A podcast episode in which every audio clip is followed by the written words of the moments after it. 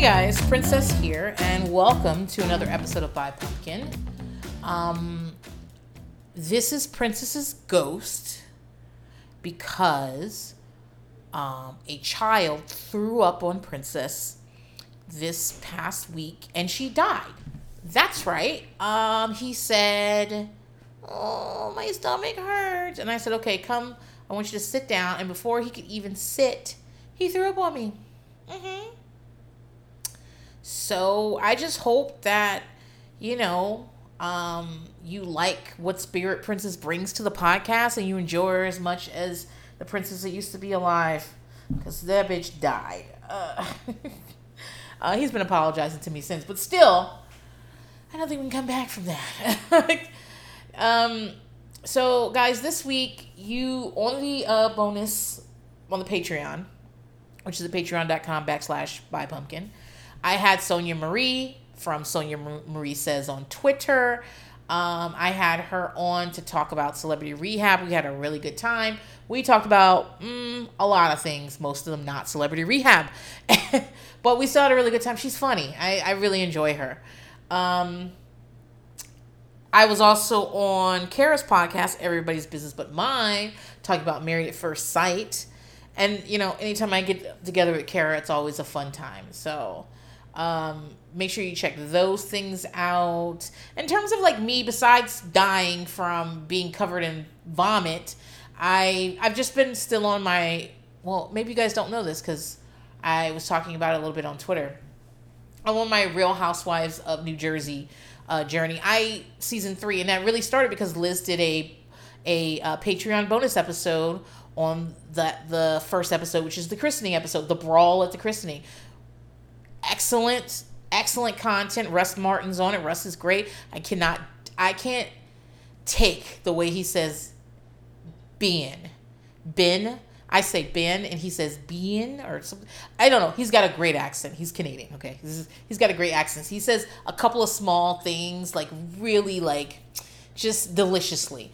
And he's got great ideas. He's got all the right opinions, and he knows a lot about housewives. So it's so fun listening to him talk about that. So I listened to Liz and Russ talk about um, Real Housewives of New Jersey, and I was like, I, I got to go watch this because I you listen with housewife stuff, Atlanta's Atlanta's my home. Okay, Southern black women. Nene Leakes reminds me a lot of the women in my family. The, those are my people right there. But New Jersey has a very special place in my heart because when New Jersey premiered, I had just moved in. Like I've been recently married, and I just moved in um, with relatives in Long Island, right? And I had a very like Jacqueline experience, like that this huge family who I didn't know a lot about, who were like, I don't know, seemed to want to be married to each other, like the way uh, Chris, Laurita, and um, Caroline act around each other, like you just it, it just it wasn't my experience in life and i was just like oh this is y'all just y'all this close to each other and and so that's how New Jersey started for me. And I I hung on to it because the best thing about New Jersey is its family, right? The integration of the family members into it. That's it's so fucking good. Um, and season three is where where it starts to get amazingly good. Um, yeah, I just I love how everybody on the show lives in a cheesecake factory. Like you just we're just gonna have these big ass doors for no reason. They there's a scene where Joe Gorga and Melissa go jogging of some sort, and and Teresa and Jacqueline are like they're coming to leave a note because Joey and Teresa are not speaking, and they ride this up this long ass driveway, and get out to some door. I was like, who would go through this door every day just to go outside? They have to go out through a side door. There has to be like like if that was my front door, I would have never gotten that note. This wrought iron that's like fucking 12 feet tall and double like how are you supposed to I mean obviously production told him was there, but I'm I love Jersey. I really do. Um it's just it's built in a way that no other housewife city is built. Um so it's so interesting. Um, I so season three, like there are lots of things I'd forgotten, like Dolores is in every single fucking episode as Caroline's friend. I'd forgotten. Oh, I'd forgotten how cute Antonia is. She's like five years old, five ish, because Milania's four, and they're about the same age.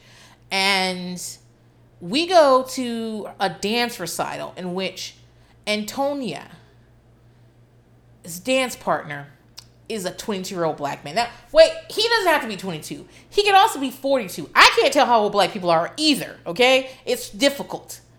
But I'm assuming he's like 22 years old. That is her dance partner. They are dancing together. Uh, I was like, what? Why is she dancing with this man?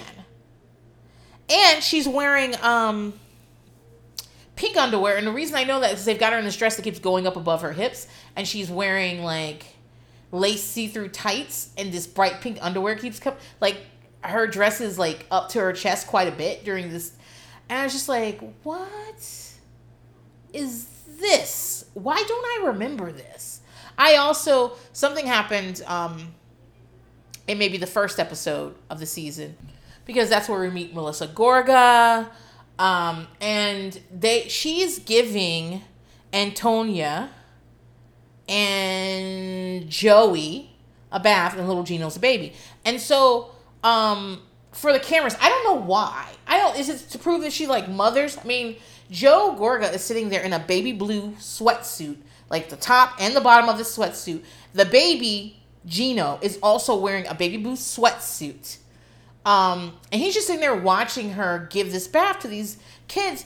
And there's some blurs and everything, but I was just like, I was just like, listen, guys, um, I know you're new to reality TV at this point, but the thing is this is that it's not just Melissa, Joe, and the kids in that room. There is a cameraman, there might be two. There's a producer in there. There might be a sound person too, to be honest, but okay. And or maybe not. Maybe you know, maybe the mics are fine. But uh, so there's at least there's there's probably two to three other people in there while your children are naked.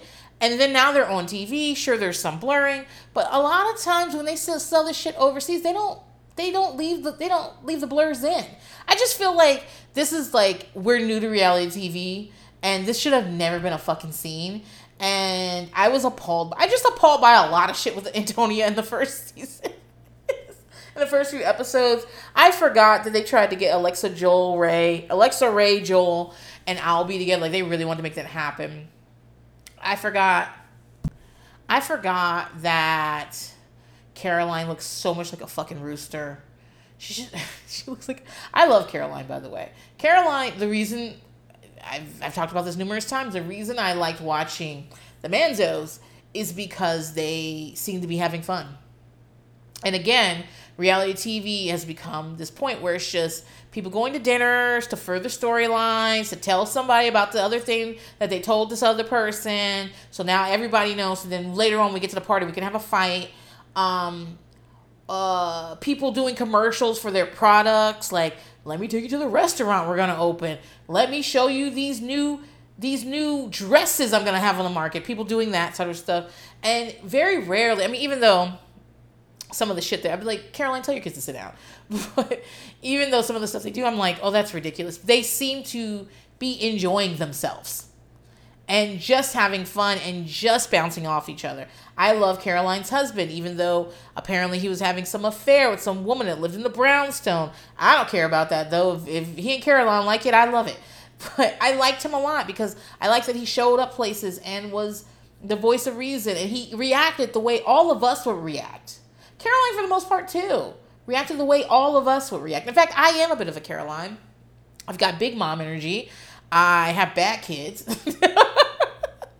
I say things like, uh, my family's as thick as thieves. I think that's like a acceptable thing to say to somebody. And like I got big opinions that I should keep to myself a lot of times. A lot like in this uh, season, Kathy Wakile is sitting down with Caroline, like she's some mob boss, and she's gonna kiss the ring. I'm like, who the fuck is Caroline? Caroline's what? 10 years older than Teresa? 10 years older than anybody else on this fucking show? Who the fuck is Caroline? She's still on this season because because we, the audience, still liked her in this season. Let's not forget that uh, Caroline's sister Dina and she had a falling out. And Dina later had a home invasion, a fucking home invasion, in which she and her husband were beaten, I believe. And it was ordered by Caroline's brother in law, who who is Dina's ex husband. And Caroline is writing letters of like, um, what do they call it? what do they call it? The letter, the character letters for this man after he's beat girl. So Caroline, listen, Car- Caroline's got her shit, but I remember a time, season three, where I'd be watching this show, and I really enjoyed her. You know what else I remember? I remember Jay Mohr used to used to blog for BravoTV.com about Jersey. I don't know why he started doing it. I don't know how he's related to Jersey. I don't, but he would, and he would like really go at Ashley. And we all hated Ashley, right? She was so spoiled. She was always crying. She wasn't pretty enough for her to be this annoying, right? Because if she was a smidge more beautiful, I mean, she's not ugly. She's a good looking girl. But you under what I'm saying. You understand what I'm saying about this pretty privilege. If she was a beautiful girl, we certainly would have let her get away with more of what she was getting away with. I'll like fully acknowledge that part of the reason I I let Porsha get away. Well, I don't let Porsha get away with anything, but I just be like, all right, well, I guess you're gonna do that shit. But it's because she's cute and she's easy to look at. And same with Lauren Manzo. Lauren Manzo was such a Debbie Downer, but you know what? If she wasn't fat, and if she were, she didn't have the exact same face as Chris Manzo, then we would have let her get away with a lot of things. Okay. Um. What else? Anyway, I'm just enjoying the journey. I I feel like these it feels like home and I've not watched Jersey in a really long time. Um oh guys, I forgot. Teresa and Joe used to fuck. like they be getting it in. Like his hands are all over her. They're like kissing constantly. Dude, I did not remember they're doing it in this season. Like there's a point where they all go out to I think it's Juicy Joe's um uh family cabin somewhere. So it's Caroline, her kids. That's another thing. They do so many family like they do so many like outings and groups and they always invite Caroline's grown ass kids. Why would Albie, Chris, and Lauren want to hang out with people their parents' age, or you know, their parents are a little older. So people that are their parents' peers at, at least. Why would they? Don't they have? Don't they have uh grown adult shit to do that's not this girl? I don't know. It just felt. It always felt. I'm like, why are they there? But so they're all there. They're all you know. They're shooting tons of guns, and um, you know, Joe and Teresa are making love in the bed that they first ever had sex in, and while and we got to see it. and um, it's late, and Chris and Jacqueline get on the um, get on what are those things called? Four wheelers, I guess. They, I my understanding is four four wheelers are very dangerous. At least that was my understanding as I was growing up. That they flip, they roll, like you can fucking die on one of those bitches. But uh, Chris and Jacqueline, Joe and Teresa all get on them. The men, they look drunk. They're so red in the fucking face. They're like driving. The girls are on the backs of them holding their arms and stuff. And they're like, watch out for bears. And I was like, they are getting so hyped because they're about to go in this room and rip each other apart. At one point, Jacqueline gets on the front and straddles Chris, and he's driving through the fucking dark on this four wheeler. I'm like, you, you have three children at home. What's a baby? Get off of there. that two of you can't be doing two dumb things at once. The, you can't be doing the same dumb thing together. You you have to separate. You have very small children at home. The fuck are you doing? but yeah, I I I enjoy it. And I was sitting there watching it and I was like, you know, one of my one of the things that bothers me the most um, is that I live so far from my family. I live so far from my husband's family too. And if like Jersey always has the holidays in it and all that stuff, and there's tons of Christmas and Thanksgiving events because they're emphasizing this season that uh, Melissa and Joey and Joe and Teresa, you know, everybody's apart from each other. And, um, you know, who goes to whose house for Thanksgiving and looking at them setting up all these uh, card tables so people can sit at them and turkey and and Joe and Teresa go by. Uh, they always get a live turkey, which they have to kill, and then they get a butterball. Why? Why? Just get two butterballs. It'll be fine. but like, uh, I, I like I, I'm thinking I'm like you know my kids are never gonna have this right that where you drive for an hour and then sit at someone's house for like six hours during Thanksgiving and you eat and then you run around and then you get sick of your fucking cousin because y'all get into a fight. and then two of your uncles wrestle on the front lawn once they get drunk enough. Like that, those are holidays for me. And I didn't like them as a kid, to be honest. I hated when my mother would like take me to someone else's houses for like six fucking hours. I was like, just bring me a plate back. I do not want to sit in here and have to like visit with people. I have like a billion cousins, guys. I have so many fucking cousins. But I'm not I wouldn't say I was close with them. I've always, you know, my parents were in the, my mom was in the military, my dad was in the military, we moved around a lot. But I was always near my cousins and stuff for holidays and stuff. But like I'm not super fucking close to them. And I think it is because I'm the third grandchild and the only girl for the next shit, six, seven years. So and then we didn't have another girl for another five years. It's all boys, just bap, bap, bap, boy, boy, boy, boy, boy, boy. And I played with them fine, but I was never one of them. And I'd just be like, okay, well, I've enjoyed talking to Jerome, for but can we go? Like, I just didn't. It's not how it was with me. And so I wasn't ever like, let's go to my aunt Faye's house real quick. I, I don't want to go over there. I she's fine, but I don't. But I don't I don't want to be there for six hours. And so, but I was thinking, like, my kids will never have that. My kids will never go to my parents' house, and there'll be a ton of relatives, and then their cousins, and my brothers, and their wives, and ex wives will all be there, and we'll all eat together. Like, we'll never fucking have that. And I started to get, like, a little sad. I was like, oh, my kids will never know what it's like to, like, wake up on Christmas and you open all your presents, then you pile up in the car and you go to grandma's house and she then you eat over there and then so and so brought the desserts and the, they'll never have that experience at all because on Thanksgiving here, um, my husband does the heavy lifting on that day. My husband loves to cook, so I'd be like, have at it. He'd be making all this like elaborate shit. Live your life, buddy. Uh, make sure you clean those dishes up while you're doing it. and so we eat like around one ish. We have our first meal, um, our first Thanksgiving meal, and then like three ish, I take the kids to a movie. Not last year, but maybe they'll be vaccinated in time for this year. I don't know. We'll see. Um, but I take them to a movie. We hang out with the movie, and they always have a good time. My kids love to go to a movie theater. Um, and then we come back and it is we come back and we have another meal uh, and my my goal is always for thanksgiving to be over at that point like i don't whatever's left throw that shit in the trash i don't want it but because christmas has now started which i didn't when i was single or when i was um, married with no kids i didn't fuck with christmas i don't even like christmas but you know i gotta do it for the kids so Christmas starts on Thanksgiving night. Thanksgiving night, we put up all our decorations and our tree and start do, doing that. And the kids start working on lists and stuff. And that's Thanksgiving.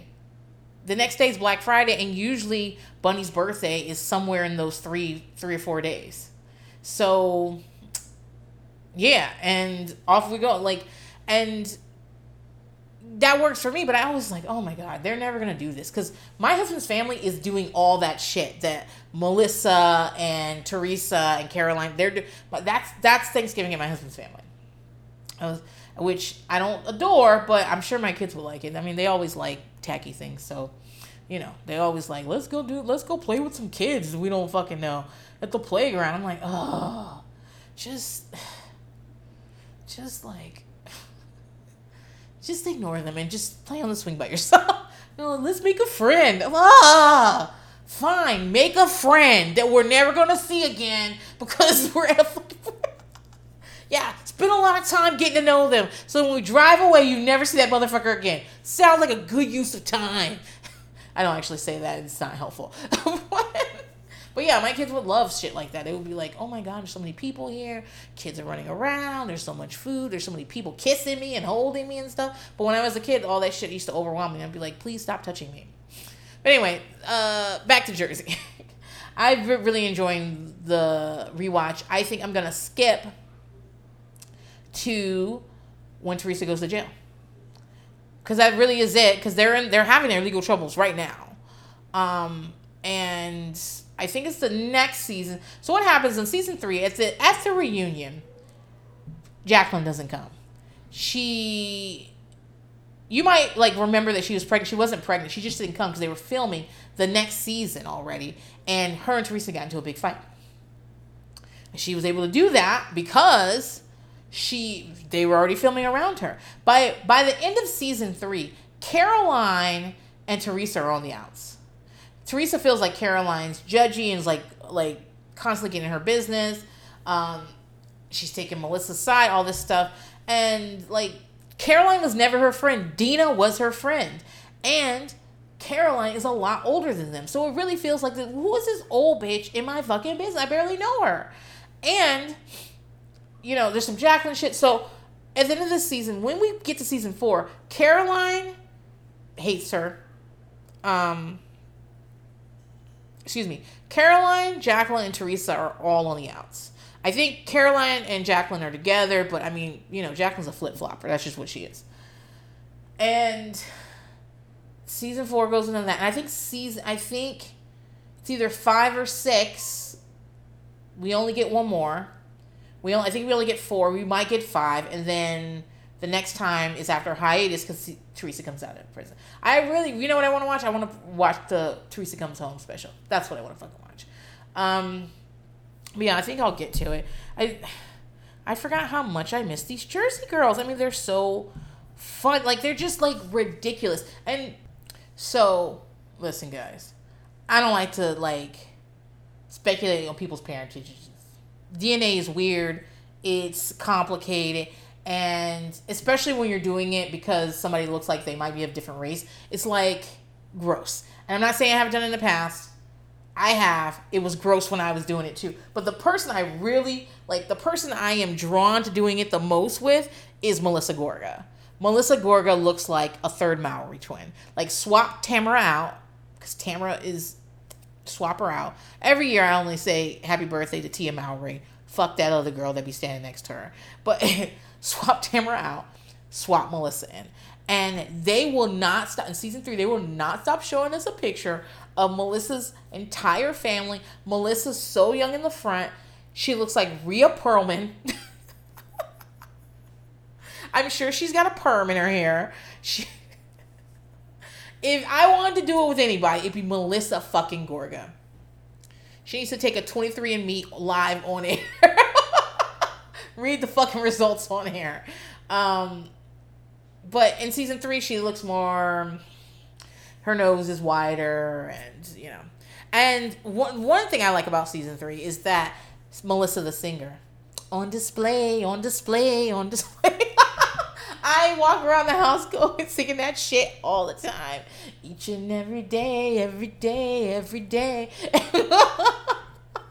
but if you recall, Joe Gorga built a singing studio in their basement. Like she, this whole season, she's constantly talking about how she's always wanted to sing since she was a small child. She'd get up on the table, she's been singing, singing, singing, singing, singing, singing, singing, singing, singing. And she tells Teresa, because they've sort of made up, that she wants to do so. And she's, you know, she's putting, she, you know, she's putting together a song and everything. And Teresa's like, "What are you talking about? what do you mean you sing?" And she's like, "Yeah, I sing all the time. Remember Joey would always ask me to sing in the car and stuff." And Teresa like, "No." and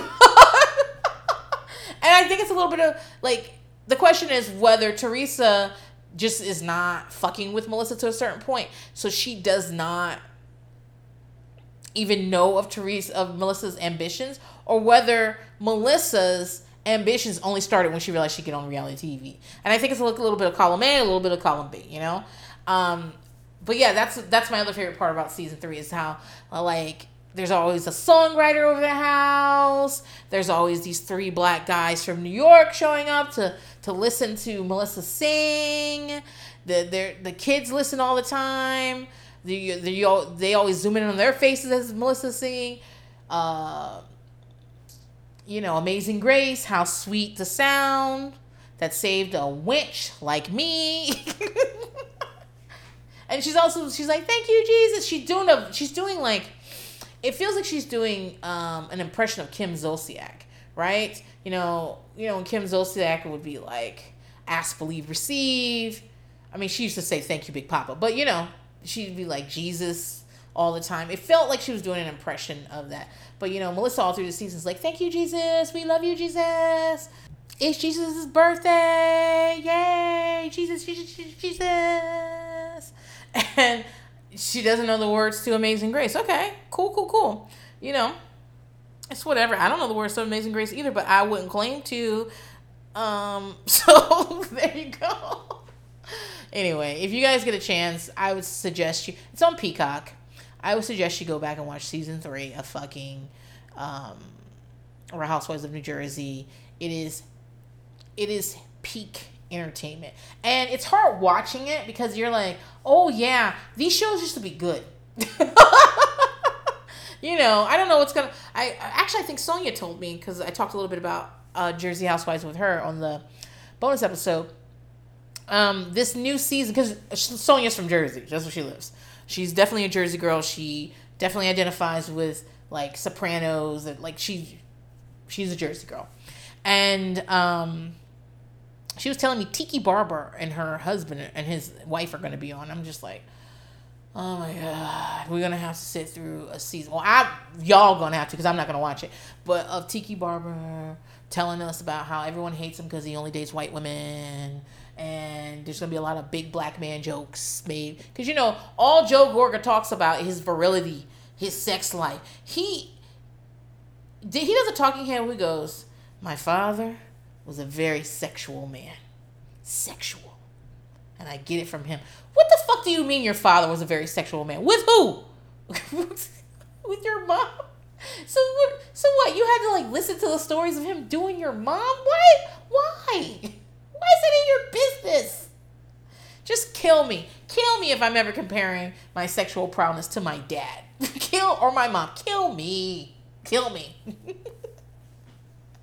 but yeah, there's gonna be a lot of big black cock jokes. There's gonna be a lot of uh, once you go black, you don't go back. There's gonna be a lot of that shit, and I'm, I'm just saying there used to be a magic and an authenticity even when they were trying to be fake to these shows.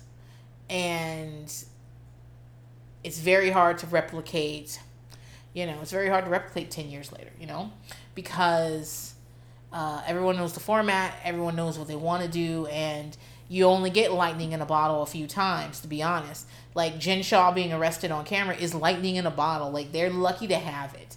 Um, so otherwise, I no, Salt Lake City would have been fine this year, but I'm saying that like there's only like Teresa going to jail and us going on the journey with her is only something that you can get like in a very short supply. Uh, and then as you try to replicate it, as people get more used to being on the cameras, it's harder and harder to get them to get what you need from them. And you are constantly battling this brand recognition with certain ladies on the shows and also bringing in new blood to do things and to say things that we that we're not used to. Um, I don't envy the people at in production for these things. I really don't. I mean, I know sometimes I act like I'm in production because I'll be like, "Get this person off," but whatever. They don't fucking hear me. I don't care. it's not like I show up at the meetings but I don't envy them at all because it's such a a balance of what the audience will take and what they won't. I mean, I think New York's in trouble. I really do. And I think they've let Ramona reign for too long. And it's because Ramona shows up to play. And I get that. I understand that. But she's also, I don't know, she's horrific. She's horrible. And she's been horrible for a really long time. She just does it with those like eyes that whirl around her head so people want to watch it. and it's an old Housewives of New York is an older cast, and you have to figure out like how to bring people into that. I mean, there's not a lot of people in their 60s and late 50s that want to show up and drink all the time and shit on themselves. It's just art. So how do you bring that in? I don't know. Um. Anyway, I'm I've been talking. Why am I talking about the housewives? I apologize. I will put a timestamp in the notes. Guys, let's talk about Mob Wives. Um, this episode is If Books Could Kill. It's Mob Wives season two, episode fourteen. Um, we start off with Ramona and Renee out out at dinner at a diner. Renee is quite happy. She looks better. I don't know how much time passed. I really have no idea. But she looks better. She looks like she's moved on. Um, or she's got a new prescription. I don't know. Y'all, I went to the store the other yesterday to go get my son's ADHD medicine. There's a whole fucking thing going on with my fucking son. Maybe I'll do Princess Diaries about it. Maybe I won't. I but we've been going fucking through it. So I went to get his ADHD medicine. And I thought I'll pay for it out of pocket because he's got a psychiatrist appointment on Monday. They might change his meds. I don't feel like dealing with them being like, you just got meds and what are we gonna do now? I don't feel like dealing with that. So I was like, I'll pay out of pocket. And the lady said, okay. Um, it's seven hundred dollars, and I go, absolutely not. No, I will not. Now, I I had had my debit card out. I immediately put that back in my purse. I said, you know what, run that through insurance. It went through, and she goes, yeah. I mean, you can go to GoodRx and maybe. Try. I was like, mm. I said I am very close to writing a, a thank you note to the insurance company for paying for this shit every month. Cause seven hundred dollars. Well, he just have to have ADHD. That's what he'd have to have, and we we have to let his ass walk on the ceiling because there's not for seven hundred dollars a month. Mm-mm, no boo boo. Mm-mm. Mm-mm. anyway, I'm sure. Does Renee have insurance? I doubt it. Why would Renee have insurance? She'd be paying out of pocket, and I can see her not wanting to do that. And as Liz and I talked about, I think her finances come from Junior and her daddy. So if she just has, if her dad and Junior just pay for everything, I'm sure it's just a matter of like you know, envelopes of cash coming to her house. I don't think she has insurance. So that you know, when people don't have insurance, they start buying off the street. Why? It's easier that way, right? Cheaper. If if my kid needed seven hundred dollar ADHD medicine every month, and I couldn't afford it, and somebody was selling a similar thing for, you know, fucking two hundred dollars, I might do that. I mean, if it's speed. That's not funny, but it is. I'd be like, listen, you've got to do well on your math test. You're not sitting in class. You're to get expelled. Listen, uh, here's some speed. oh, yeah. That would go over well with CPS. Anyway, um, so I wonder what's going on with Renee. It's it could be anything, quite frankly. It could be that we're we're a few weeks out, like we're four to six weeks out. Maybe they stop production for a little bit, and she's in a different headspace. It could be that the sh- the pills she were mixing with alcohol, she's out of now, right? So she's not taking them anymore. Um, it could be a lot of things, but she looks better. I'm happy about that because we have watched Renee roll around the floor for many episodes, and I'm happy to see her upright and at least smiling. She looks like she's lost weight. She looks happy. I, it's I almost didn't recognize her. Um, she says she needs to get back to raising AJ. Okay. Ramona is telling Renee and us that she has had two hundred thousand dollars worth of jewelry um, taken by the feds when they executed a short a search warrant on her boyfriend's um, apartment or home or whatever. His name is Joe, by the way, which is funny because, like I said, I've been watching Real Housewives Wives of New Jersey, and everybody's name is Joe. Everybody's name is Joe.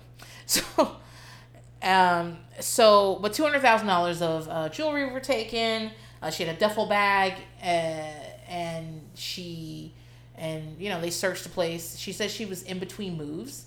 Um, and that she that Joe had told them like please be respectful. She's in between moves. Her stuff's just here for that reason. I find it hilarious that he would even open his mouth to say that. They have no intention of being respectful. These are the feds. They will fuck you in the ass dry. I I never want to be the subject of a federal investigation. They don't care. They don't care. And you know, I've read in other when I've tried to read up about this jewelry, I've read in other places that like she was in the process of moving in with him, and I'm like, yeah, you know, th- this is yeah, this is uh, this is why we don't live with drug dealers. Because not only you know when I grew up in the '90s, like being a drug dealer's girlfriend was like an aspirational thing because we were really we were really like I mean we never really stopped to be honest, but we were really like putting up uh, drug dealers, like neighborhood drug dealers, as you know, those are the people you knew who had really nice cars and who could do whatever they wanted to. We watched tons of movies about it, and everybody watched Scarface. I mean, we don't think about, we don't talk about what happens at the end of those fucking movies, but yeah, that like being a drug dealer's girlfriend was like a cool thing to be. And what they don't tell, what they don't talk about is that if you are a drug dealer's girlfriend, you are far more likely to be killed, right? When they come to shoot up that fucking place, when they want to shoot up his car and you're in it. You, I watched an Iyanla Fix My Life. That recently went off the air. Rest in peace. But um, they were de- one episode dealt with a woman who was a drug dealer's girlfriend and and how she like lorded over her life with her siblings and stuff and she was having her baby's birthday party and her sister brought her kids over to the birthday party and the place got shot up and they killed the kids.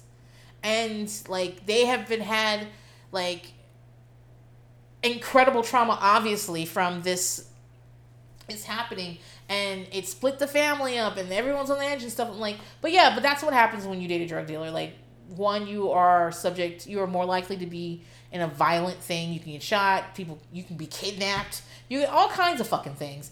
But also, if that doesn't happen, when he goes down, like your shit goes down with him. You could be arrested. You know, it really only takes you. All it takes is you riding along on one trip down south. You know, to drive product and shit. You're in it. Now, now you're a co-conspirator. oh, he put the shit, he put the the apartment in your name that they used to that they used to do all the shit in and sell out of. You in it, and eh, it just really isn't like like Ramona's too old for this. All right, I'm assuming Ramona's in her uh in her late 30s, maybe even 40s. I believe Renee's like in or in like in the middle of her 40s at this point. And I just feel like Ramona's too old for this. She's got four fucking kids.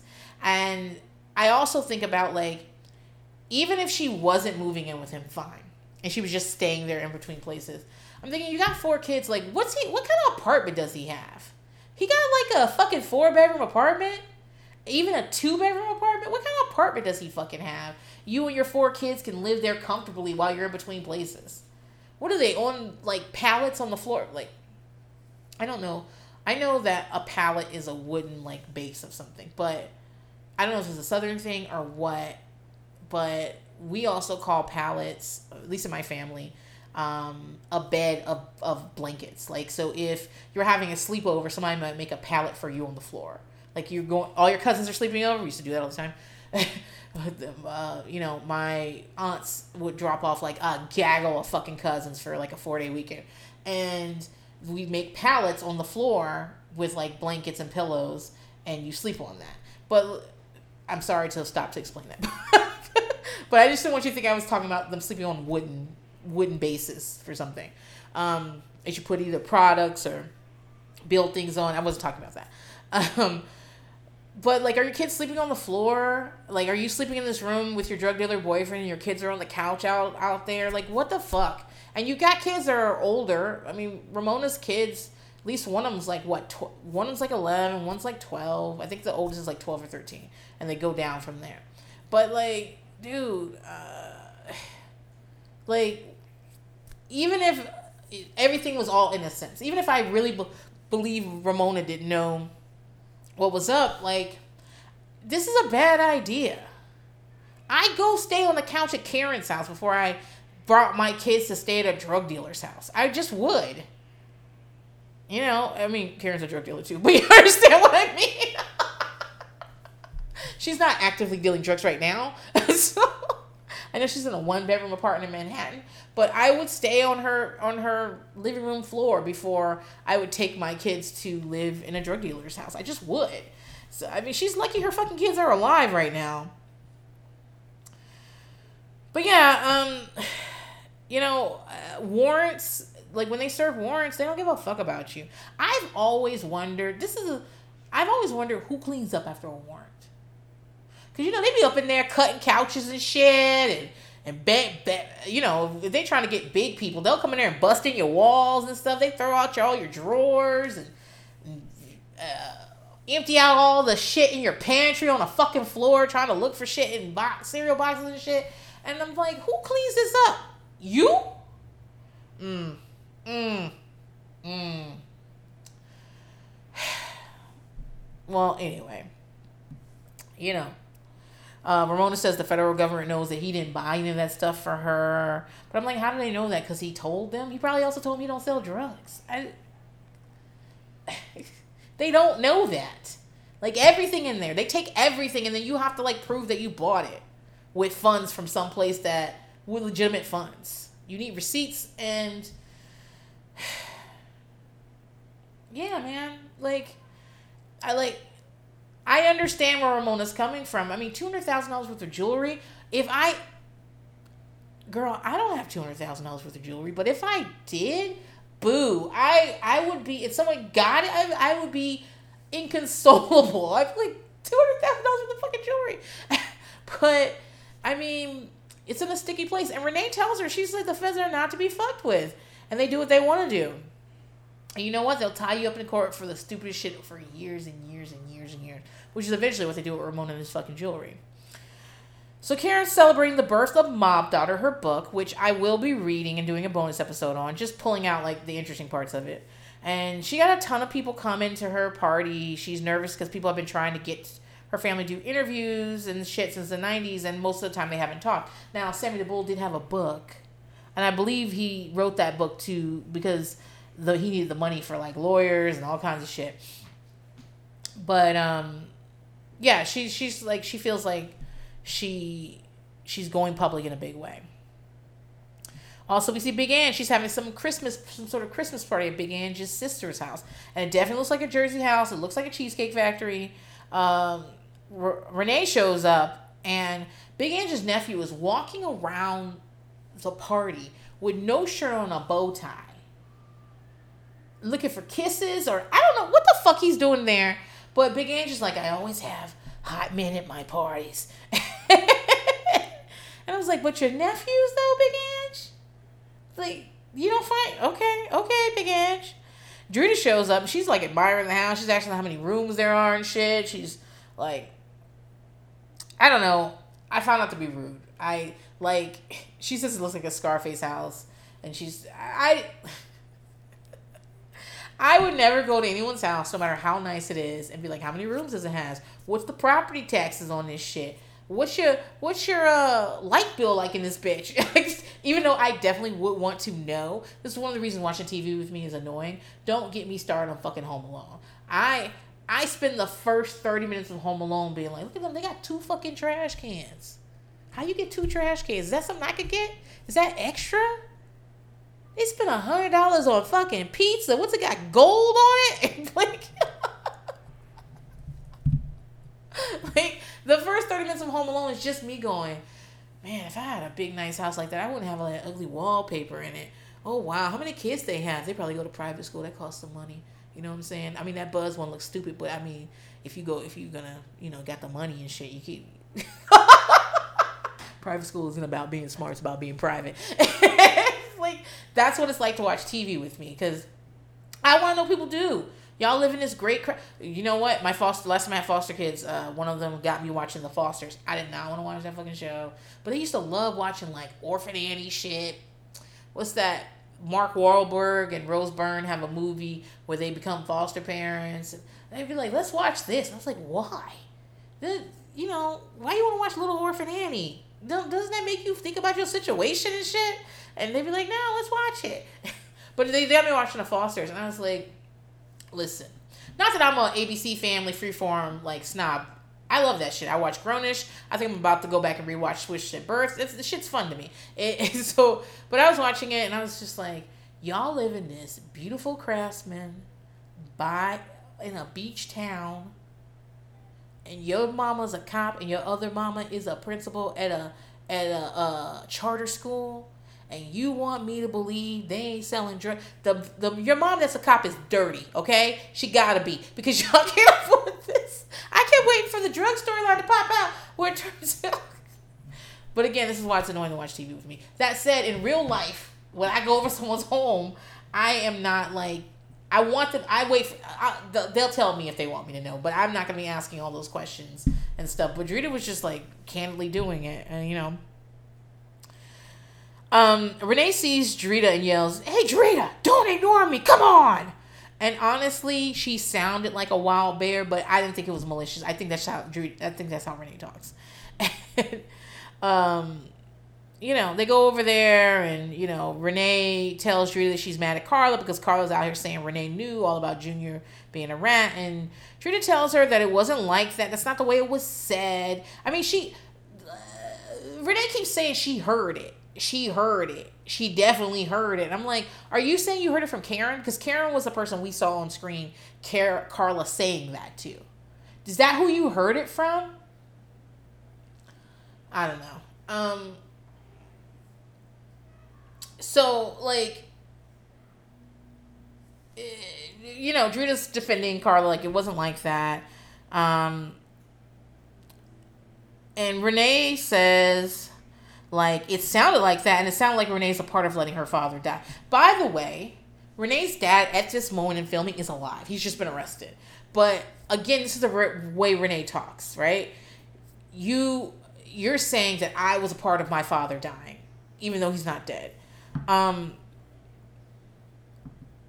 you know, both Big Ange and Drita tell Rita, uh, Rita, tell Renee it's not like that.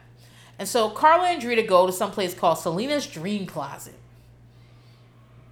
to buy, they said pieces. I don't know if this is costume jewelry or um, real gems or whatever, but it looks expensive. I mean, costume jewelry can be expensive.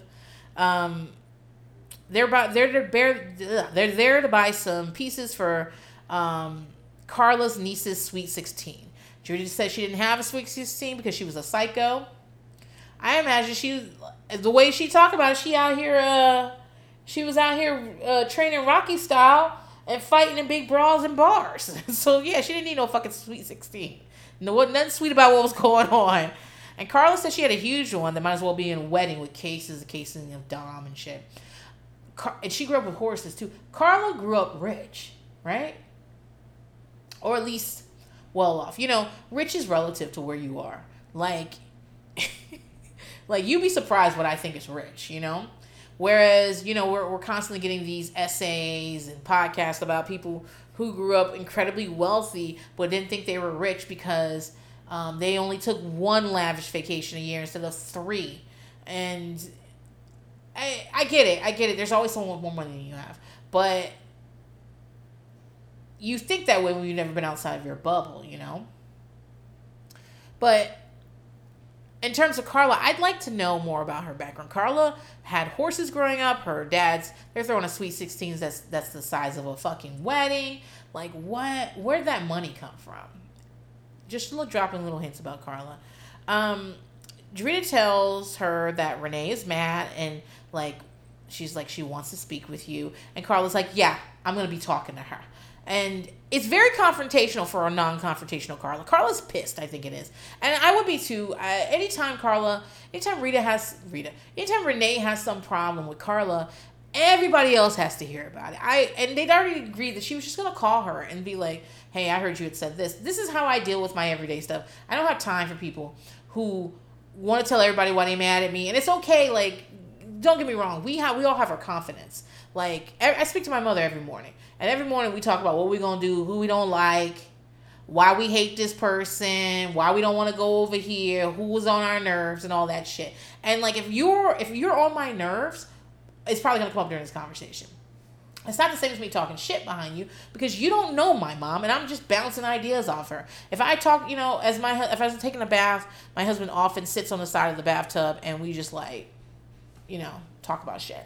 And yeah, if I'm having a problem with you, it's probably going to come up in those type of conversations. But again, you don't know those people.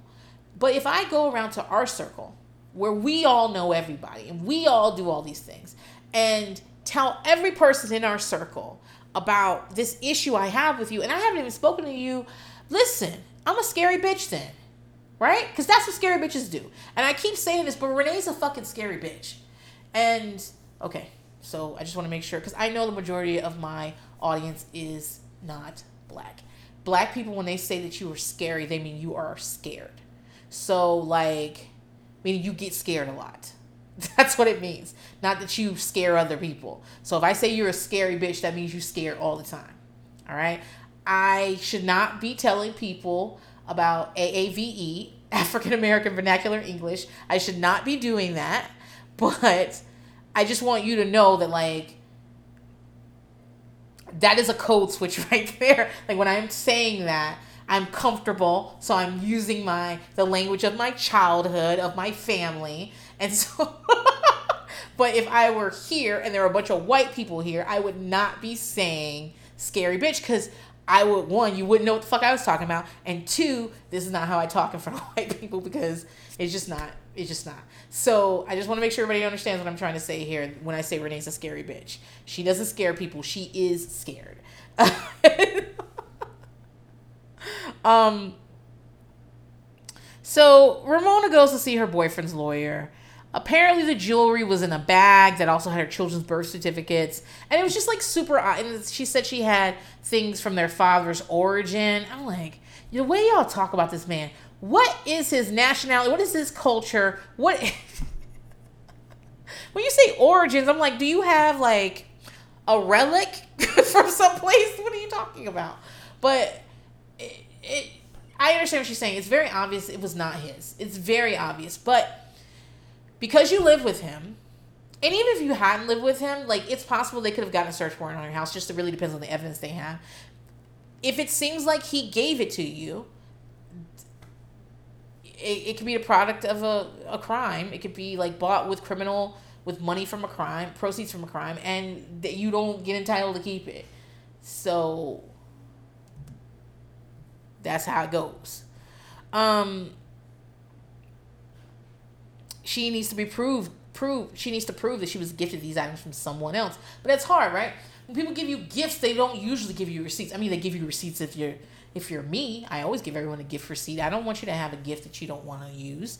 Um, I I'm fine with you returning it. If I can't get a gift receipt, I'll put a real receipt in there. I, is that rude? Yeah, but I will like try to like black out the amount because if the store they can scan it. It's fine. I'll try to like black out the amount or whatever, but I'll give you a receipt so you could take that shit back. Um, that I got that from my mom. My mom used to do that. She put a receipt in there, but she'd like use a marker. I mean, if you really want to see how much it costs, you could to black out the amount. so it, so at least it was a little it was a little better. And like if my mother gives you a um a greeting card, she turns it over and she blacks out the cost of the card. it's rude to tell to like be like, here's something I've bought for you and here's the exact amount of the cost of it. but still like uh I like that's not how people usually give gifts. They especially lovers, right? Like you the you can imagine most of that jewelry came from her husband and like men she's dated and stuff. Like they don't give you a receipt so you can keep it with it. My husband recently gave me like I asked I, I I have multiple holes in my ears and I just wanted like little diamond like small tiny tiny diamonds to put in them so that it goes with everything. You can just leave them in there for a long time. My husband recently bought me several like tiny pairs of diamonds and I got the receipt from him and I put it and I put the original stuff in there and I put it away. But but again, I'm not a normal person. And so like I understand why Ramona doesn't have all these fucking receipts and doesn't have all these like proof of this. And what are you gonna do? Your ex husband who does it for who doesn't even speak to his children? You gonna call him up and be like, hey, do you have a receipt for that stuff you gave me? You got a receipt? Yeah, okay. I mean, it's it's it's hard. It's just fucking hard. Um, lawyer told tells her they already moved that stuff to a vault, a mar a U.S. Marshals vault in Texas. That's interesting. I ain't never heard no shit like that. We, I'm assuming this trial is gonna be in New York. I'm assuming. I mean, they they obviously he's asking for photos of it because he wants to make sure that he's gotten the evidence photos of it so he can like keep track of it because he's gonna try to fight to get it back. But here's the thing, like I'm sure they they took photos of every bit of it. So are they gonna use that as a trial? Like, why did y'all send it to fucking Texas? Y'all don't have a secure place to keep um uh high ticket fucking evidence items in the tri-state area. What the fuck? I I I'm not on Ramona's side, guys. I really I really feel like I feel like there are real no real victims in this one. You you did what you, you knew what you were doing. You knew you knew what you were stepping into, and you you took a risk and you lost. You took a risk and you lost. But that doesn't even sound right. That sounds like a lie someone's told you. Um, I, I do feel bad for Ramona, guys. I do feel bad. Two hundred thousand dollars is a lot of fucking money, and I do understand, like this is a big blow. Like one of those items was the Saint Christopher medal that her that her that was passed down to her from her grandfather. Again, Ramona talks about her grandfather like he raised her. I just don't think he did. I I think this is like one of those things where a family builds up a figure and I'm like, you know, Liz was talking about how like she doesn't have like connections like that with her grandparents. So it's very hard for her to even like understand this. And I might be on that side too. I don't have a lot of I'm named after a grandparent, but I don't have a ton of like connections with grandparents. My grandparents my grandmother died both grandmothers died before and a grandfather died before I was born and the one that's left is not great He's fine. I think it's his birthday. He's 85 ish, maybe 86. I'm not sure. I'm not sure. Ask my mom. Whatever. She probably called them. But, like, so it what it does to me, and I understand that, like, if you are someone who's like raised by a grandparent, it doesn't feel that way. But what it does, and I, what it does for me is like I know Lefty Guns Ruggiero was not raising Ramona. I just know that. I know that. And so what it, it, it almost makes it feel like inauthentic. It almost feels like a fucking put on. But uh, I I understand that that's because of a weird per- perspective I come from. I understand there are people listening to this that are like, no, when your grandfather dies, you do talk about it for the next fucking thirty years. You definitely talk about it for the next thirty years. You definitely. You, eh, but I'll say this: I definitely understand what it's like to have something passed down to you and, and someone take it from you, and that I'm like, yeah, that's that sucks. She goes through the stuff like they have a list. They gave her the feds gave them a list of things they had taken, and um, she's like the you know this is the what these things are worth is wrong, and this the St. Christopher's medal came from my grandfather, so it's it's worth a lot more than what they're saying down here. I did look up um, I did kind of look up because I remember hearing about this and reading about this earlier when I was doing the season. Ramona, the last thing I saw about it, Ramona was still fighting for this jewelry in 2019, and it they they're gonna. It seems like they kept it. They're keeping it. It seems like I'll double check and I'll talk to you about next uh, episode. But it seems like they're gonna because I, I feel like we're gonna hear about this a lot more. But it seems like they kept it, and actually one of them, like a Cartier. Uh, watch was found to be like fr- like you know um what is it's not a duplicate it's a a knockoff a knockoff and it was destroyed because it's illegal. Knockoffs are illegal. It's not like they could just like sell it as a knockoff. Um they're like auctioning shit off. Like i don't think ramona ever got her jewelry back. This is why we don't date drug dealers. This is why we don't date drug dealers. So Carla and Renee meet up, and again, Carla's pretty confrontational. I feel like she's over it. And Renee, being the scary bitch that she is, backs right the fuck down. And yeah, I mean, she's like, oh, I guess, you know, now that you're saying it, I guess I shouldn't have taken it that way. You know, if you were really her friend and not trying to just like being paranoid and lashing out on people and people are saying that she's paranoid because of the junior shit. She was always paranoid. This is how she always was. She would hear half of a conversation and be like, that person's against me. I can relate. But still, but still, you have to know what the difference is between my between your own personal inner demons, the shit that's inside of you that makes you fucked up, and other people. Can you guys hear my kid crying? He is crying because he's been bad. So I'm gonna finish the rest of this. I'm gonna finish the rest of this podcast. And if you hear a child crying in the background, just know that I'm a bad parent. I really am, guys. I'm not a great parent. A lot of times people are like, I, I just want to be a parent like you, good parent like you guys. I'm not that great. Okay, and I'm podcasting while a child is crying in the background. Um, just know you're getting this for free. anyway, anyway, anyway.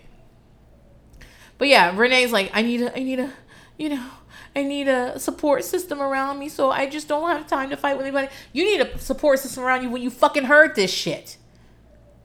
Oh, you know, now that I think about it, you know, that's not what you would say. Yeah, that's not what the fuck I would say. And like I said that day, if they're talking about this scene between Carla and Karen, Carla is talking reckless, okay? But she's not saying that thing. She's she's going right up to the fucking line. And basically what she said is that Renee knew something was up with Junior. Renee should have never got with Junior anyway, and maybe this is the best thing for Renee because now she will not she'll leave Junior alone because nobody wanted her to be with Junior. That's what she said. At no point did she said that Renee was out here wearing a wire and knew about Junior wearing a wire and was encouraging her dad. That's not what she said. And if Carla's supposedly your friend, then you give her the benefit of the doubt. You call her, you say, This is what I heard. You know, it was kind of sounding like this, but I want to talk to you. What what did you actually say? And that's how you do. You don't wait until you tell everybody how mad you are about her and then make you guys meet up. You know, Renee's like a yappy dog on a fucking porch. They're gonna bark, bark, bark, yap, yap, yap at your ass every time you walk by, but I bet you they won't come off that fucking porch. And that is what Renee's like. And I don't see this is so interesting because that's not that's not how I remember Renee. Like if you had asked me before I did this rewatch, is Renee like is Renee a scary bitch? I would have been like, no. No, she's that girl's always trying to fight. But actually, no. It's Drita who and Karen who are who always want to fight. And I believe Karen is more of a fighter than Drita is, to be honest. I just think so. But don't worry, we'll get plenty of chance to talk about it for the rest of the season. Um, what episode is this? This is 14. Oh, we only have a couple more episodes left. Um, Ramona takes the girls belly dancing because she can't go more than 10 minutes without reminding us that she was living in the Middle East. it's fine though. Big and Karen are bad at it. Big Ange Big Angie's breasts are so fucking big. I can't believe she's standing upright. and she's got her tongue out like she's at some fucking club in Staten Island and she's pumping her hands. I enjoyed it, okay? I fucking enjoyed it. But you know, they gotta talk because we're on a reality TV show. And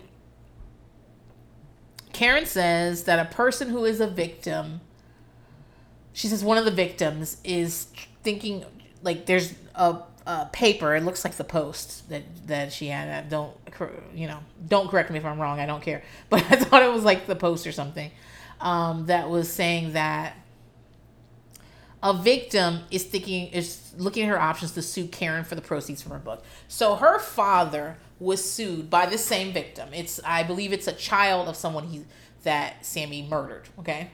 Um, and I believe the law is called Son of Sam law. And it's basically that you can't profit from an expression of your crime.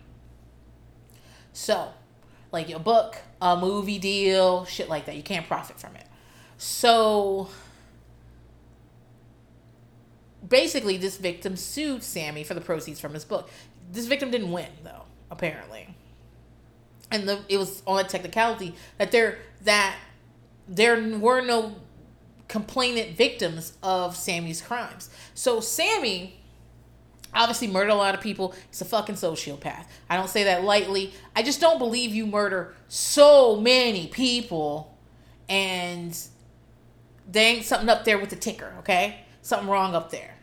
Um, Karen said that her father felt like he was in the army and everything. I don't think I don't think there ain't something wrong with somebody who's in the army who murders a bunch of people. I know it's wartime, so it's not technically murder. I get that. I get I get there are technicalities and what we call things and where it happens. Shoot somebody in the head during an act of conflict. That's very different.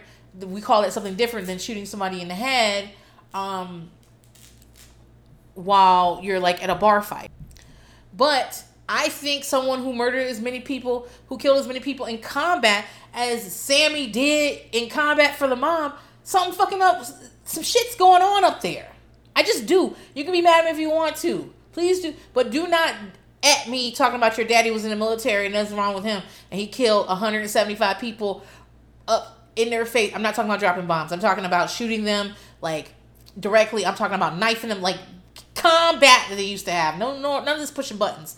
I, I, I'm sorry. Don't at me, guys. Don't at me because I'm not gonna change my mind about it. My father's in the military too. I mean, he never. I mean, he served, but he never. Uh, and he served in active conflict, but he does.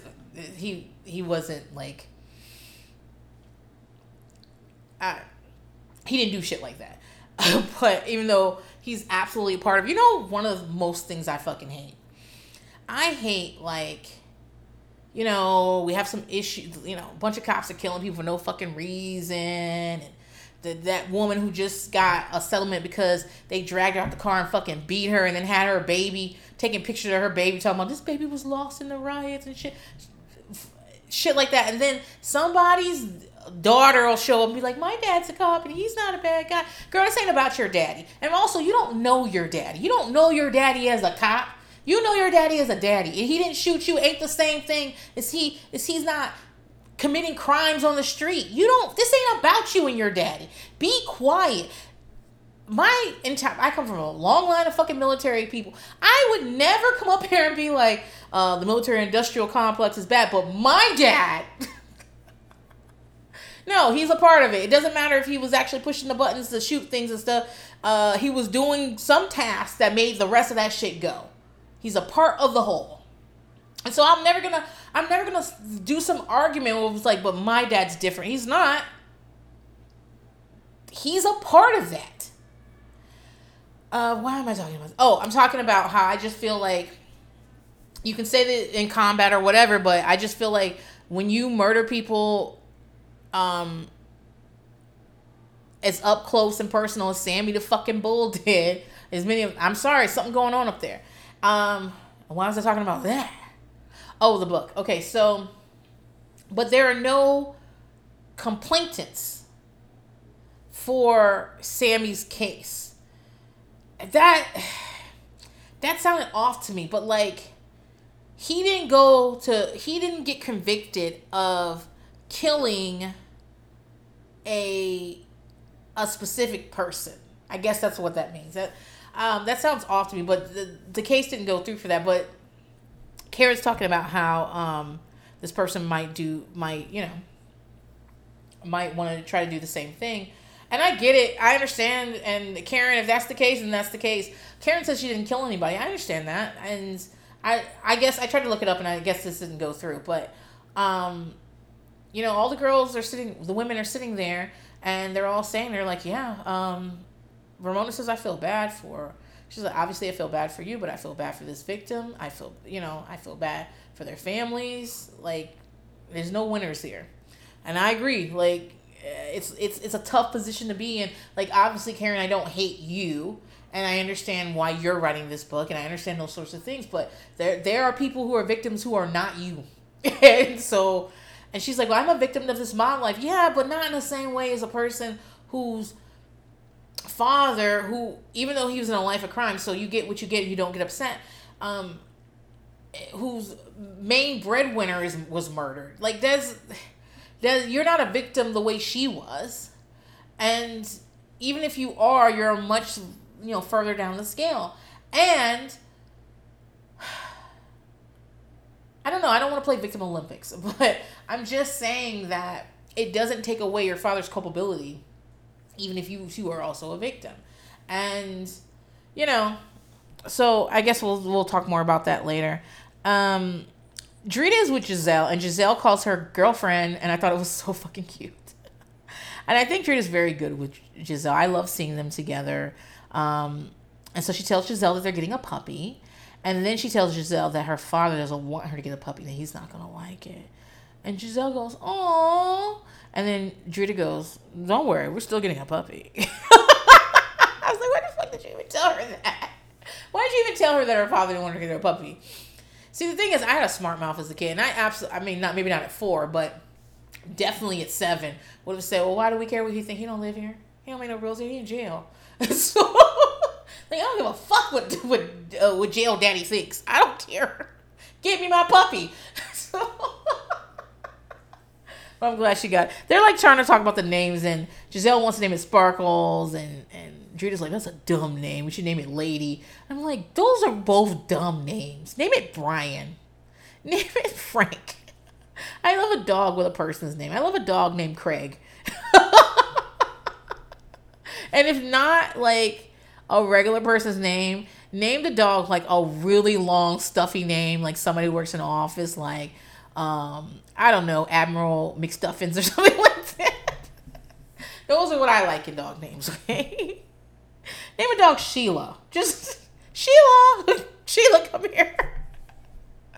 That's what I'm looking for. Um I there's no reason for me to talk about Giselle and Drita. I just think Giselle's cute.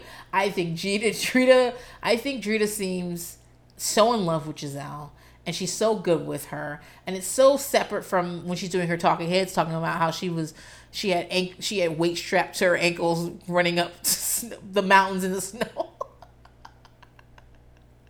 It honestly sounds like about 20 minutes into like a karate movie. But i like this uh drita better. And the scene ends with giselle barking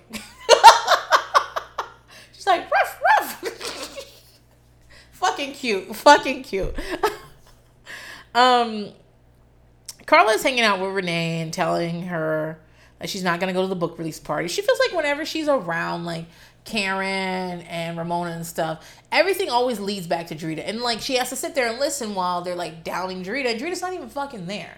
I get it, Carla. I wouldn't go either. Um then they they're Carla's like, Well, what you gonna wear?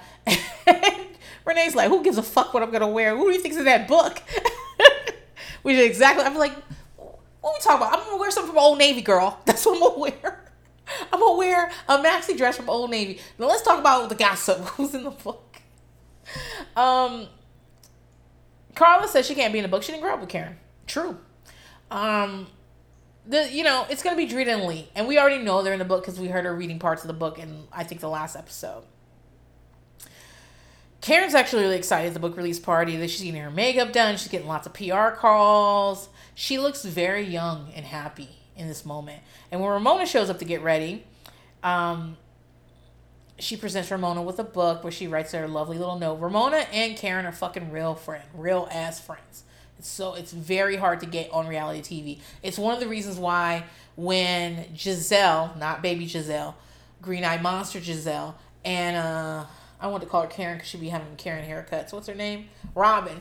Robyn and Giselle get together. It's a lot of fun. I remember the first season where where uh, they find Robyn's well find it's probably they probably put it there. They get Robyn's wedding dress and they have her put it on and it's all poofy and shit. And they're in there rolling on the ground laughing about this fucking wedding dress because they're thinking about selling it. And Juan walks by the room and then comes and goes, "What are y'all doing?" Because remember, they're divorced. They're not even dating. They're not even. I'm sure they have sex, but they're not telling us they have sex. it just looks like to your ex husband, you just put on your wedding dress for no reason. That is a funny fucking scene. Um, and I think if we got more scenes of Ramona and Karen just hanging out, not talk, not talking about Ramona's grandfather, uh, and just like being best friends together, I would like it more. I do like their scenes together already, but I would like it even more if they were just like hanging out with their kids. Their kids call each other cousin. I mean, again, words mean things. But I think that's cute that they're so close that their kids call each other cousin, you know?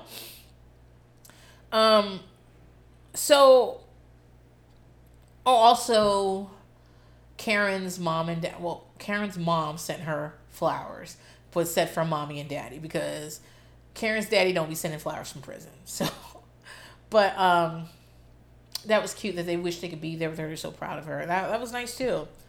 Um, uh, Drita and Carla meet up. I'm a, like the way they have this set up is juxtaposing the party. So it's like they met up on the night of the party. Now this might not be true. They fuck with timelines all the time in these shows, but that's the way they've set it up. So Drita and Carla meet up, and Drita's like already in a bad mood. She gives Carla the puppy news by saying she's getting another baby. I'm like, Drita, stop fucking playing with us, okay? and Carla is like, her kids are gonna be so fucking mad when they find out Drita's kids are getting a puppy and they're not getting a puppy. This is gonna cause World War Three, which is real shit. This is what you think, like, when your girlfriend says, you know, I'm taking my kids to Disney, you're like, fuck, I can't bring my kids around that house for like six months because I ain't taking my kids to Disney. They're gonna be like, her, she went to Disney. Why you? She's like, ah. Um, one of the things when I was growing up, my mother would always say if we asked about someone else, she'd be like, "You ain't Siamese twins." and it took me a long time to, the, to to realize what she was talking about. Siamese twins is there are people who it's a colloquialism for people who are attached to each other.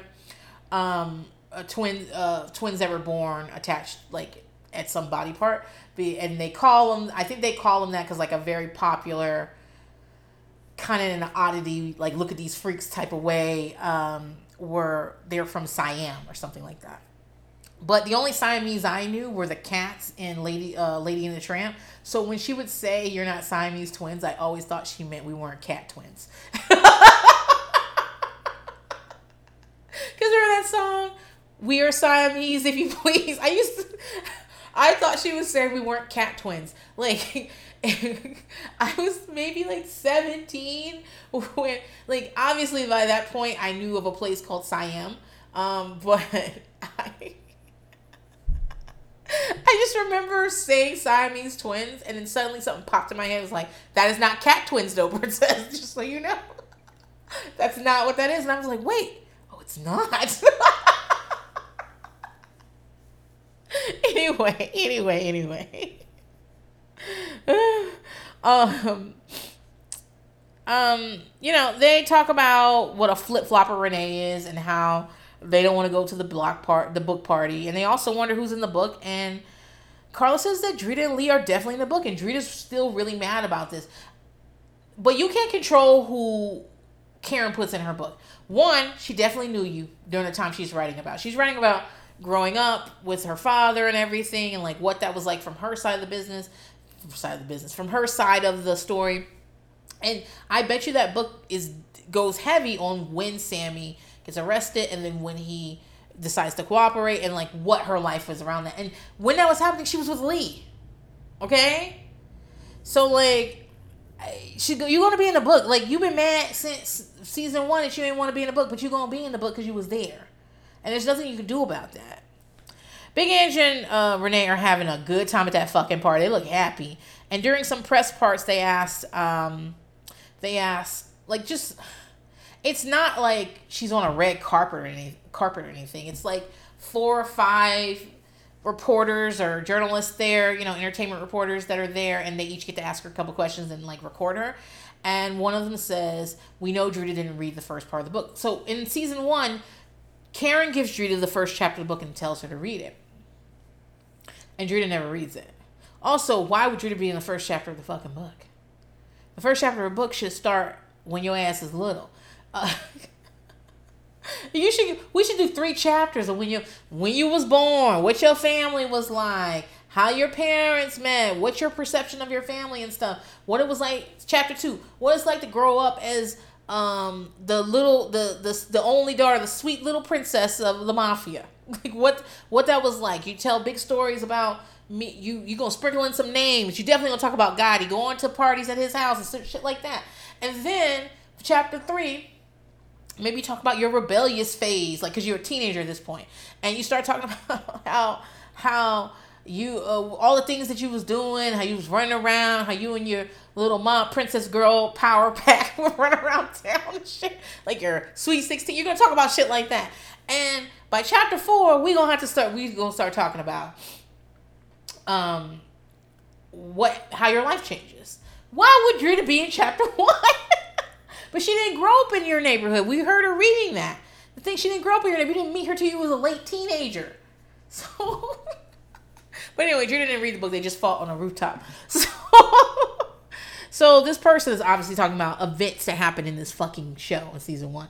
She goes, Drita didn't read the book. Uh, do you think she'll read? She didn't read the first chapter. Do you think she'll read the book? And Karen's like, I don't know, but she should read the book. It's a good book, which is exactly what she. Her publicist prepped her.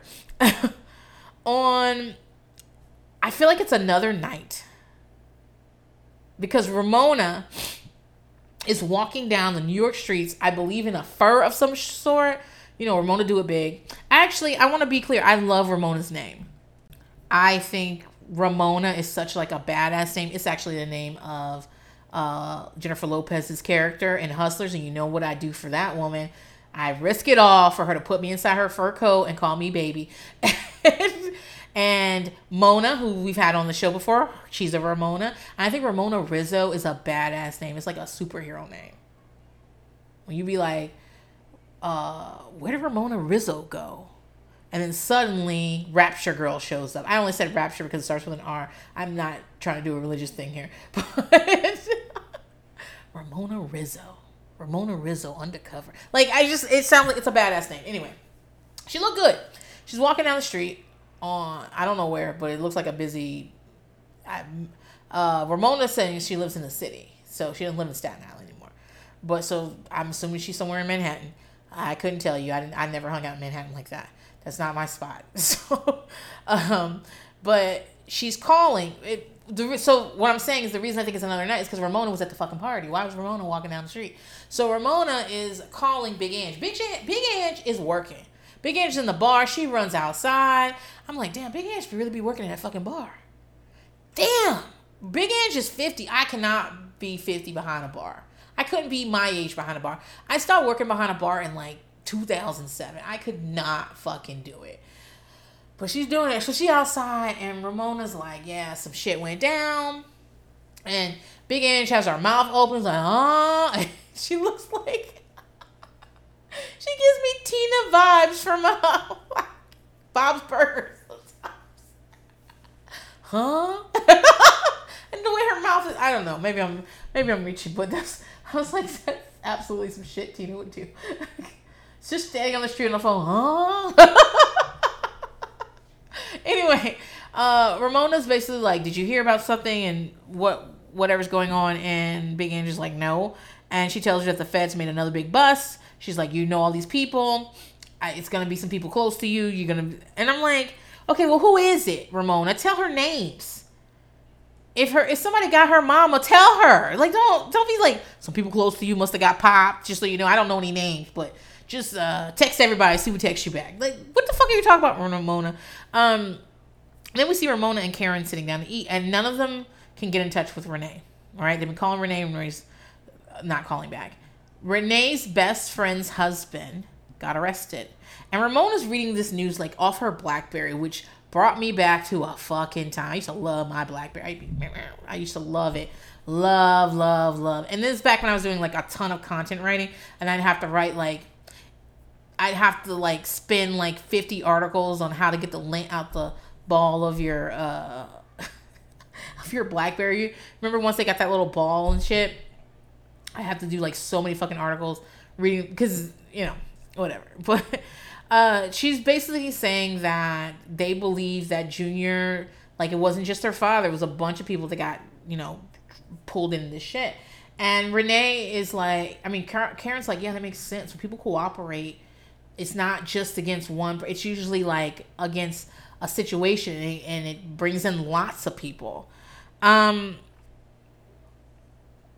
they're saying that Ramon that Renee will have to like she's not talking to anybody right now, but she's gonna have to face the people at the court hearings. What fucking court hearings? Why would Renee go to a court hearings? One, like her best friend's husband's court hearing. What the fuck are you doing there? And your husband informed on him? Her dad, you're you are already estranged from your dad. I don't know if I don't know the situation if Ramon if Renee is estranged from the rest of the family. I don't know. But and she certainly can't be talking about Junior's court here. Junior can't go to the can't go to Junior's court hearings. For what? Junior's done. We're not doing that anymore. I don't know. I that's where the show ends this week.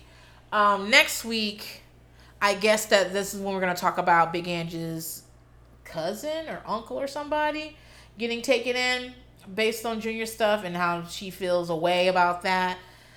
We'll see. Um, yeah, I think that's it, guys. I hope you enjoyed today. I had a good time. Listen, my kid's not crying anymore. He must have fallen asleep, probably angry at me that I will not let him do the things he wants to do. You know, well, this is the kid I call Jan Brady, which is Kara's favorite kid. Kara doesn't know any of my kids except for this the one time I was texting my I thought I was texting my mom. I texted her a bunch of pictures of my children, but she likes the Jan Brady one. She's seen pictures of him, um, and I call him Jam Brady because he.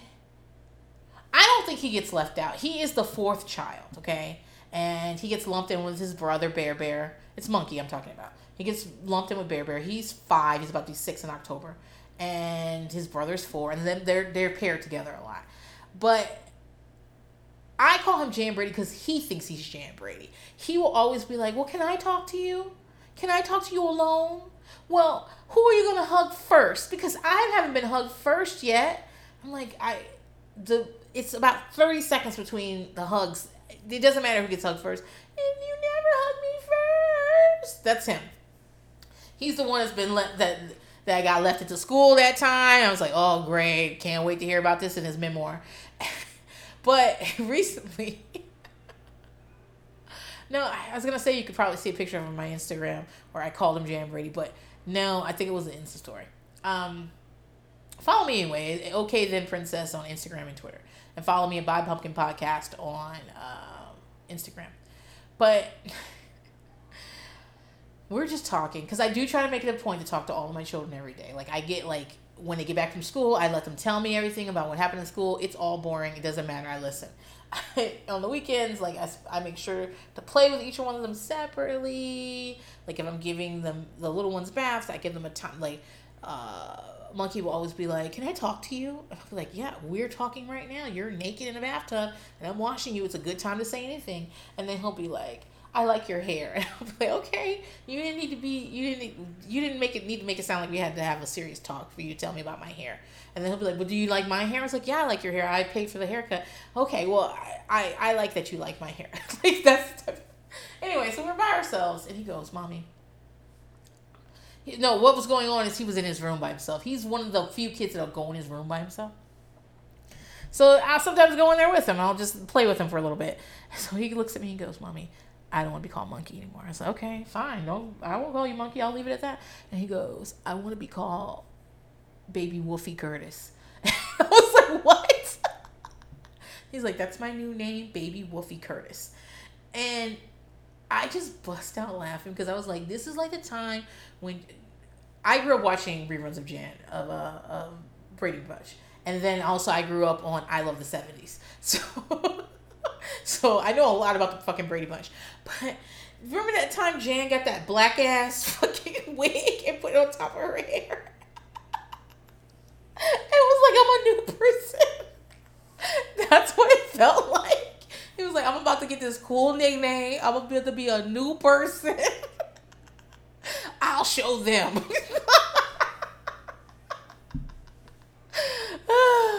Please stop crying. So maybe he's less mad at me. I'll check on him in a little bit. And for, as for you guys, I will see you in a week if you are a listener of this podcast and if you listen to the Patreon bonus episodes. I'll see you in a few days. Okay?